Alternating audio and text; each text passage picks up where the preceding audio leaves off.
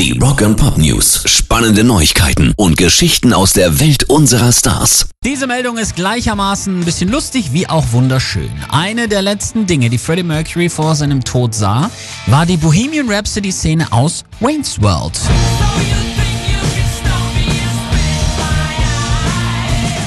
Ihr kennt sie alle, wo sie im Auto voll abgehen. Wir haben sie hier im Sender ja auch schon mal nachgemacht. Der Film kam zwar erst einige Wochen nach seinem Tod in die Kinos, die Szene bekam er aber von den Machern vorher gezeigt. Und laut Brian May hat er sich köstlich darüber amüsiert und gleichzeitig sofort gewusst, das wird ein großes Comeback für uns in den USA, auch eben für Bohemian Rhapsody. Party on, Wayne! Party on, Garth! Und recht hatte er, die Nummer kam mit Macht wieder in die Charts geballert. Der Film auch wegen dieser Szene ein Riesenerfolg und nochmal ein sehr schöner Moment zum Ende für Freddie Mercury.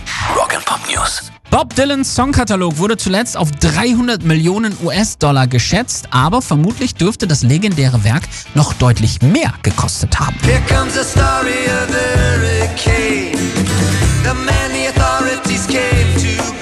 Vor wenigen Tagen wurde bekannt, dass Bob Dylan seinen gesamten Katalog mit über 600 Titeln an die Universal Music Publishing Group verkauft hat.